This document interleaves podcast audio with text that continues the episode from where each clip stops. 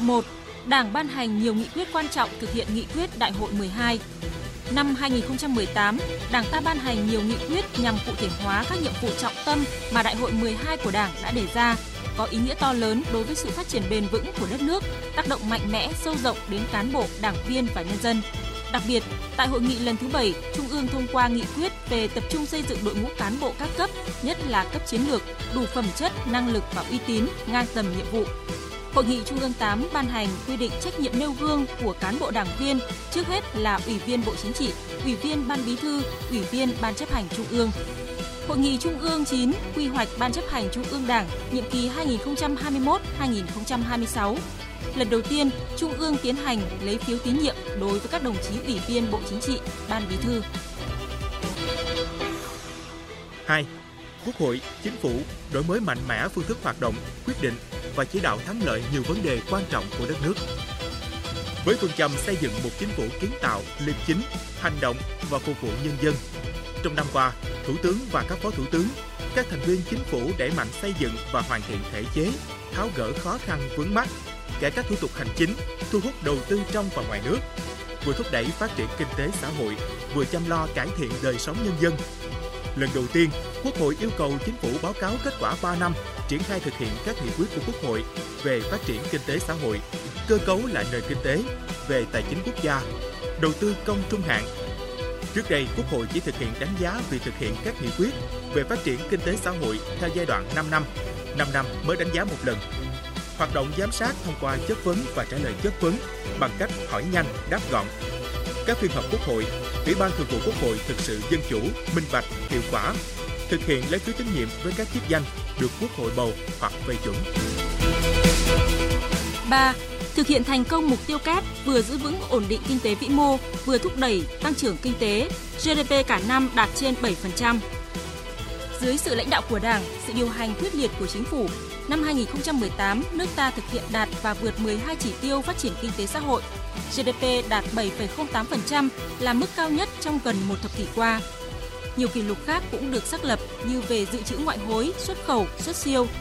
Đáng lưu ý, dù tăng trưởng cao, Việt Nam vẫn duy trì được ổn định kinh tế vĩ mô với việc giữ được mục tiêu về chỉ số giá tiêu dùng. Thâm hụt ngân sách giảm, thị trường chứng khoán ổn định. 4 Tổng Bí thư Nguyễn Phú Trọng được Quốc hội bầu giữ chức Chủ tịch nước.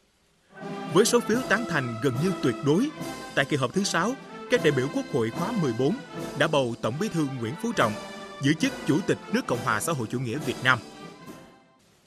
Dưới cờ đỏ thiêng liêng của Tổ quốc, trước Quốc hội, trước đồng bào cử tri cả nước, tôi, Chủ tịch nước Cộng hòa xã hội chủ nghĩa Việt Nam, xin tuyên thệ tuyệt đối trung thành với Tổ quốc, với nhân dân, với hiến pháp nước Cộng hòa xã hội chủ nghĩa Việt Nam, nỗ lực phấn đấu hoàn thành nhiệm vụ mà Đảng, Nhà nước và nhân dân giao phó.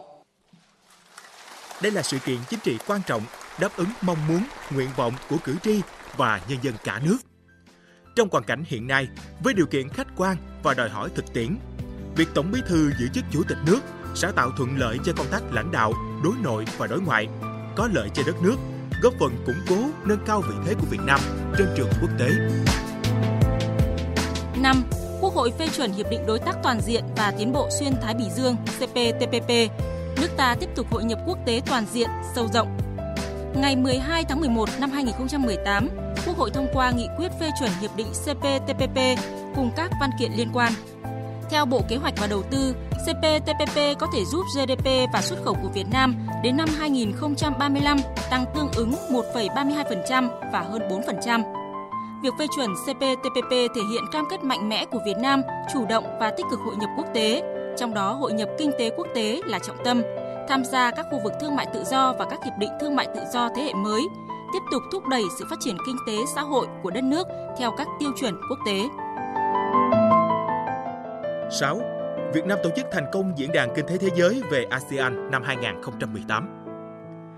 Diễn đàn Kinh tế Thế giới về ASEAN năm 2018, gọi tắt là WEF ASEAN 2018, với thông điệp Cách mạng công nghiệp 4.0 là tương lai của ASEAN, thu hút sự quan tâm đặc biệt của cộng đồng quốc tế.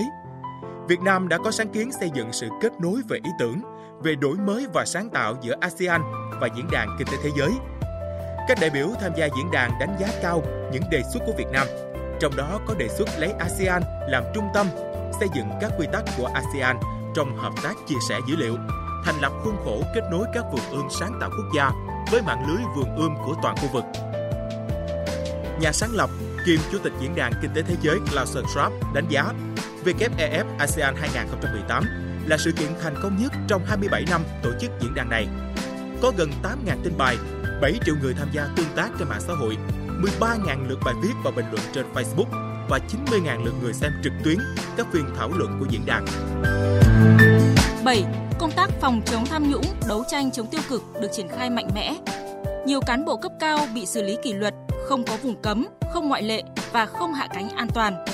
Quyết tâm chính trị mạnh mẽ, dứt khoát, rõ ràng của Đảng, Nhà nước, đứng đầu là Tổng Bí thư Chủ tịch nước Nguyễn Phú Trọng được toàn Đảng, toàn dân, toàn quân ủng hộ hưởng ứng. Nhiều cán bộ cấp cao ở các bộ, ngành, địa phương, kể cả nghỉ hưu hay đương chức bị xử lý kỷ luật nghiêm khắc về Đảng, chính quyền và cả xử lý hình sự. Trong 3 năm qua, có trên 60 cán bộ thuộc diện Trung ương quản lý đã bị thi hành kỷ luật, trong đó có 5 ủy viên Trung ương Đảng đương nhiệm, 3 người bị đưa ra khỏi Ban chấp hành Trung ương. Năm 2018, Đảng và Nhà nước xử lý nhiều cán bộ cấp cao, một số người là cấp tướng trong công an và quân đội. 8. Gian lận trong kỳ thi tốt nghiệp trung học phổ thông quốc gia 2018. Một số trường học thiếu an toàn. Việc hàng loạt cán bộ trong ngành giáo dục ở Hà Giang, Sơn La, Hòa Bình can thiệp sửa điểm thi trong kỳ thi trung học phổ thông quốc gia gây chấn động dư luận. Hàng trăm bài thi đã được điều chỉnh điểm với mức nâng tối đa cho mỗi bài thi với cách thức rất tinh vi. Có nhiều bài thi từ 1 điểm được nâng lên 8, thậm chí 9 điểm. Cùng với gian lận thi cử thì bạo lực học đường tiếp tục là vấn đề nóng của ngành giáo dục. Trong đó phải kể đến vụ một cô giáo ở Quảng Bình bắt học sinh tác một bạn cùng lớp hơn 200 cái, khiến em này phải nhập viện. Hay vụ việc hiệu trưởng trường dân tộc nội trú Thanh Sơn Phú Thọ bị bắt do bị tố cáo xâm hại tình dục hàng chục học sinh nam của trường trong thời gian dài mà không hề bị cán bộ giáo viên trong trường ngăn chặn. Những vụ việc đáng buồn này giống lên một hồi chuông cảnh báo về những góc khuất trong ngành giáo dục như bệnh thành tích, sự thờ ơ, vô cảm của một bộ phận cán bộ, giáo viên, phụ huynh. 9. Thời tiết cực đoan, thiên tai bất thường gây thiệt hại nặng nề cho nhiều ngành, địa phương, đơn vị. Thiên tai làm thiệt hại về kinh tế khoảng 20.000 tỷ đồng, làm 218 người chết và mất tích. Mưa lớn không chỉ làm ngập lụt ruộng đồng mà còn khiến nhiều tuyến phố các đô thị lớn nhất cả nước như Hà Nội, Đà Nẵng, Thành phố Hồ Chí Minh, Khánh Hòa ngập sâu, chìm trong biển nước. Hồi đầu tháng 9 năm 2018, mưa lũ đã khiến nhiều tỉnh ở Tây Bắc bị cô lập, sạt lở đường, giao thông ách tắc nghiêm trọng. Qua các vụ việc này cho thấy, ngoài nguyên nhân do thiên tai thì nhân tai cũng chiếm một phần quan trọng. Đối với các thành phố, qua đây cho thấy những bất cập rất lớn trong công tác quy hoạch đô thị, nhất là khả năng tiêu thoát nước. 10. Bóng đá Việt Nam tạo kỳ tích với dấu ấn Bắc Hamster và thành quả của việc làm bóng đá chuyên nghiệp bài bản. Năm 2018 thực sự là một năm thành công rực rỡ của bóng đá Việt Nam với 3 kỳ tích ở cấp độ châu lục và khu vực. Đội tuyển Việt Nam lên ngôi vô địch thuyết phục tại giải vô địch bóng đá Đông Nam Á AFF Suzuki Cup sau 10 năm chờ đợi. Đội tuyển Việt Nam đã lần thứ hai giành chức vô địch khu vực Đông Nam Á. Đội tuyển Olympic Việt Nam đứng thứ tư tại ASEAN 2018. Đội tuyển U23 Việt Nam gây cơn địa chấn với chức Á quân giải bóng đá U23 châu Á tại Thường Châu, Trung Quốc.